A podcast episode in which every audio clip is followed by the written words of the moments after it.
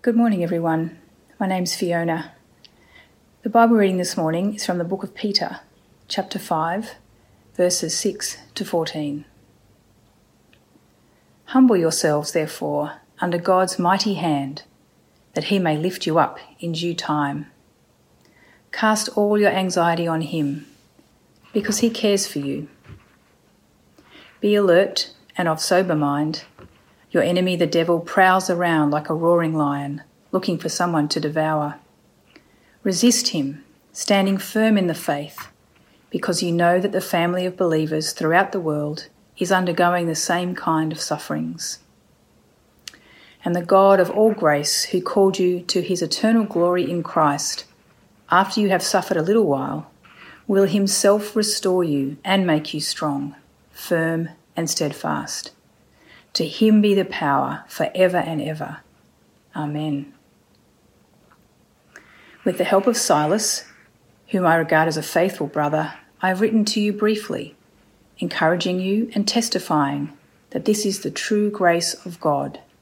Stand fast in it.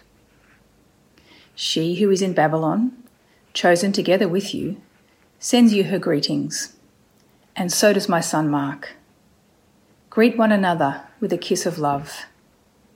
Peace to all of you who are in Christ. Well, good morning, church. How are you going? I'm wondering how you're feeling about today and this period of stage four restrictions coming to an end, but not really being over. I wonder how you're feeling. Are you hopeful? Are you anxious? Maybe a mixture of the two. We've all been listening to the Premier, we've been complying with the guidelines. Even though it's having such a big impact on our lives, we're staying the course, aren't we? because we have the bigger picture in mind. We don't want this virus to get the better of us. The churches that the Apostle Peter wrote to in this letter also had their ongoing day to day problems. There was no real end in sight for them. They were enduring ridicule and persecution for being Christians. Peter taught them how to contend with the opposing culture and how to be a strong church community so they could stay the course together. And as we finish the letter today, we see that he wraps it all up with a kind of big picture view of the situation. Stand firm in your faith, he says in conclusion. Keep going. Be steadfast. Endure these difficult days so that the goal of your faith can be realized. Well, what's the goal? You can see it in verse 10. He says, The God of all grace, who called you to his eternal glory in Christ, after you have suffered a little while, will himself restore you and make you strong, firm, and steadfast. The goal is the eternal life with Christ in his glory, fully restored and strong with him forever, without pain and suffering the difficulties, Peter says, are only for a little while, but the glorious life in Christ is eternal. So stay the course, he says. And here's how to do it. He gives us three ways. Firstly, in verse 6, humble yourselves under God's mighty hand. And here's the goal again that he may lift you up in due time. Well, Peter's already written about being humble with one another in the church as well as submitting to those in authority over us in other parts of our lives. But here he says, humble yourself before God. Well, what does this look like? Humbling ourselves before God is all the things that Peter's already talked about. Obedience to Jesus is the outworking of humility. But it's more than just actions. Humility is also a posture of the heart. When we humble ourselves before God, we are letting God be God. We are giving up our own tendency to want to co- control our own lives and future. Sounds simple, but it's hard to do when we're worried about what's going on around us and the future seems uncertain. And so in verse 7, he follows on, and this is the second point cast all your anxiety on him because he cares for you. The image here is of taking up your worries and throwing them onto God into his hands, onto his back, and to his shoulders. No doubt the church in this letter were anxious. What persecution was coming next? Maybe they should run and hide or give up their faith and make life easier now. Maybe they could just be secretive about their faith, putting on a public show, and just keep the faith part private. And can you see that this kind of thinking would be trying to control the problem themselves? Peter says, No, let God be God. Stay the course. Give him your anxieties about it because he cares for you. You can trust him. God has your best interests at heart, and his caring is not just an attitude, not just words, it's a capability. He can and does, in fact, look after you. Well, are you anxious or fearful at the moment? Our problems are not the same as this church had. It's not about persecution for our faith, although some of us have at one time or another been ridiculed for our faith, that's for sure. And certainly, severe persecution of Christians continues in parts of our world today. So let's not forget to lift those brothers and sisters to God in prayer that they would also persevere. But we have other anxieties too about what's going on in the world, especially with this pandemic and what it might mean for our future. Different anxieties depending on our different circumstances, but all of them are troubling our hearts and minds. This past week, I've had some moments where I've recognized in my body anxiety at work, some spiraling thoughts, hyper alertness, some trouble sleeping. I know I'm not the only one who's experiencing this. What strategies do you use when you feel anxious? Do you go for a walk? Do you do some focused breathing exercises? Or do you talk with someone who cares? Well, look, here's a really good strategy, Peter suggests. It should be top of our list. Go to God, sit with Him, name your fears if you can, or ask Him to help you identify them and release them to Him. Let Him carry your burden. You don't have to have words to do this, but you do need to, in your heart to acknowledge that God is the one who is in control and to remember that He cares for you. Let Him lift the burden off and give you peace. And try and cultivate a daily practice around this. Make a space and time to do this each day. We need to practice it because we're inclined to want to take control back from God. You know, in saying that God will lift our problems, from, uh, take our problems away from us, I don't want to minimize the problems that we're experiencing or our experience of it. But entrusting ourselves and our anxiety to God will often bring us a sense of peace and perspective. God loves us and He will help us to be patient in a way that will sustain us through difficult days. Of course, the greatest example of this is found in Jesus Himself. On the cross, even when He felt utterly alone and felt like He'd been abandoned by His Heavenly Father, he still cried out to him, My God, my God, why have you forsaken me? He cried. And with his last breath, he said, Into your hands I commit my spirit. Jesus stayed the course, steadfast in the knowledge that God is good and faithful. I've got to say, um, in our church at the moment, I'm so encouraged to see so many of us cultivating the habits of casting our anxieties onto God. Some of you are reading through the Psalms, which is just a fantastic place to learn how to do this well and to experience His care. And the prayers that people have been writing and sharing here on Sundays and in the prayer project during the week are a beautiful expression of our communal crying out to God. We can use each other's words. Sometimes we don't have the words and we can use one another's. Let's keep growing in these things. Now, the third key thing to remaining steadfast in faith, Peter says, is resisting Satan. Take a look in verse 8. Be alert and sober, be alert and of sober mind. Your enemy, the devil, prowls around like a roaring lion looking for someone to devour. Resist him, standing firm in the faith, because you know that the family of believers throughout the world is undergoing the same kind of sufferings. Wow, Satan, the devil, where did this come from? It's the first time Peter has mentioned him in the whole letter. You know, we don't actually talk about Satan that much. Do you believe in him? You know, if you believe that the God of the Bible is real, then Satan, the tempter, the liar, the accuser, the enemy must also be real. But do you give him much thought or consider him a threat? You know, it's interesting that Peter doesn't give him much time in this letter. He's been talking about God and Christ, but in terms of opposition, he's been talking about human opposition.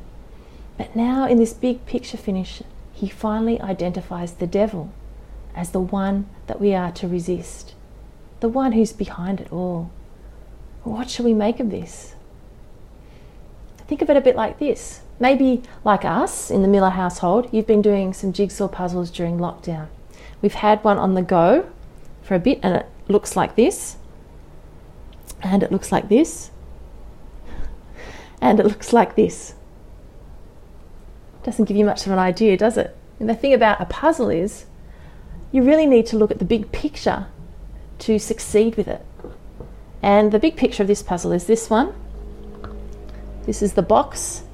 Uh, it's Australian Jesus, and this is a puzzle actually Peter Caroline gave me for Christmas a couple of years ago, and it's very cool. Well, here it's like the Apostle Peter is showing us the cover of a puzzle box. You need to keep your eye on it while you're putting the pieces together. it makes sense. The picture Peter reveals to us here is of God over here and Satan over here and the church in the middle.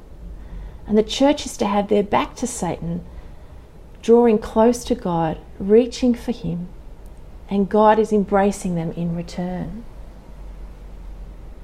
It's a spiritual reality. Now, sometimes Christians talk about the spiritual battle as if it's something different to what we're experiencing ordinarily. But it's all one and the same. The small parts of our everyday lives add up to the whole.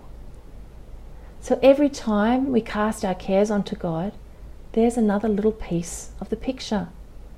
Every time we're obedient to Jesus, every time we submit to authority that's over us in this world, every act of resistance to evil is us filling in the details of the picture with God. Well, what does it look like for us to resist the devil? Jesus shows us in Matthew's Gospel, chapter 4. You probably know this story. If you don't know this story of when Jesus was tempted by Satan in the desert, I recommend you look it up and have a look um, a bit later. Firstly, we see Jesus in the desert. He hasn't eaten for 40 days, and Satan comes to him and says to him, You should turn these stones into bread. And Jesus refuses to do it. He won't take comfort now over knowing God and His Word. Secondly, Jesus won't test God's love by throwing himself off a mountain, as Satan suggests he do, to see if God will send angels to rescue him. Jesus says, Don't put God to the test. He knows he doesn't need to do this. He doesn't need that kind of evidence to prove that God is faithful and looking after him. The third thing Satan asks Jesus to do is to worship him and in return promises him power and glory and rule over all the kingdoms of the earth right then and there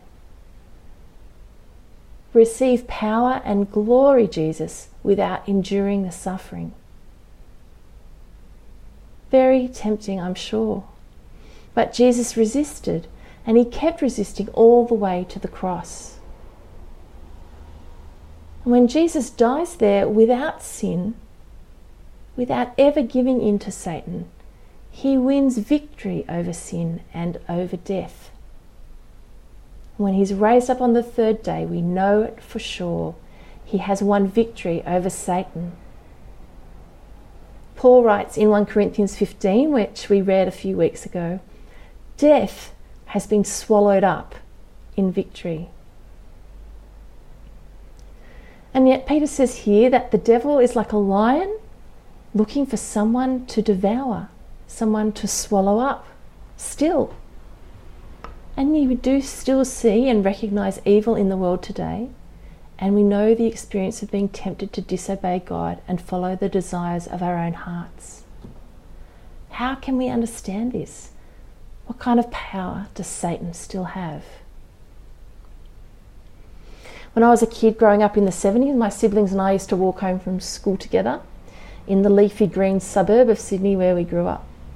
And in the 70s, there were no laws about keeping dogs on a lead or even about securing them in your property.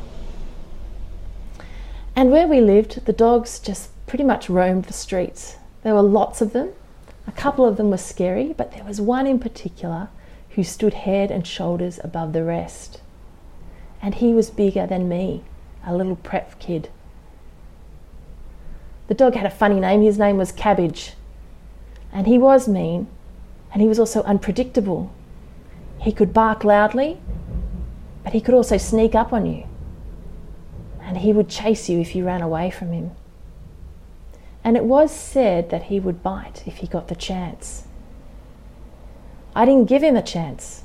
When I was walking home, if I saw cabbage down the road that I wanted to walk, I would walk a different road. I was afraid of him, and rightly so. And here I am to tell the tale for all that caution.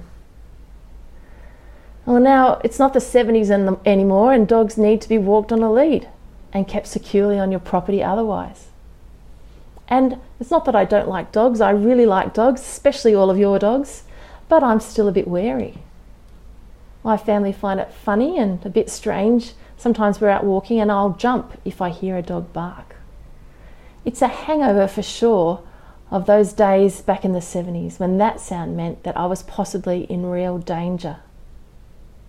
Now, it's not that I couldn't still be bitten by a dog these days, but uh, it, I would need to kind of get myself closer to a dog in order for that to happen. It's easier for me to avoid it. Well, since Jesus died and rose again, Satan no longer has the power to separate, the, separate those in Christ from him. We are secure even in death. But it doesn't mean that he is out of tactics. In Revelation chapter 12, verse 12, there's a vision of Jesus' victory over death and Satan being cast out from heaven. And it says, Therefore rejoice, you heavens, and you who dwell in them.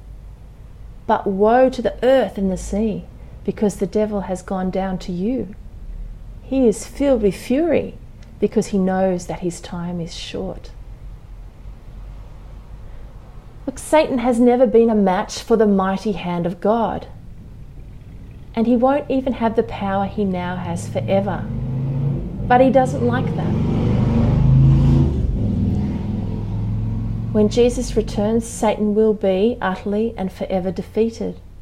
But for now, he's like a furious dog on a long chain, out to deceive us and tempt us away from our faith. This is the one way he can separate us from Jesus now by convincing us to give up or reject our faith. And so we need to be wise and resist him. Sometimes this is hard. Giving up on our selfish desires and actions takes perseverance. We need also to admit and talk about our doubts in the church and keep reading God's word and being shaped by it if we're going to remain firm in our faith. Remember, the Holy Spirit is with us to help us. And remember too that Satan is not overcome by our good works. It's Jesus' good work on the cross that's won the victory and when we do sin, when we fail to resist, we can go to Him, and now we know we will always be forgiven. Now, if you've never experienced this forgiveness from Jesus, and you want to be safe with Him, please pray to Him. Ask Him to forgive you and to come into your life. Be humble before Him, knowing that you need His help and peace, and continue, continue to keep the conversation open with Him. And for all of us, as we experience uncertainty and wrestle with whatever fears and doubts we may have, let's continue to stay the course, fixing our eyes on the goal, because we don't want to miss out on the eternal glory promised for us in Jesus Christ. Let me pray for us. God of all grace, you have called us to your eternal glory in Jesus Christ. Help us endure whatever suffering comes our way for this little while. Help us to hope in you and to trust you alone to restore us and make us strong, firm, and steadfast. To you be all power for ever and ever. Amen.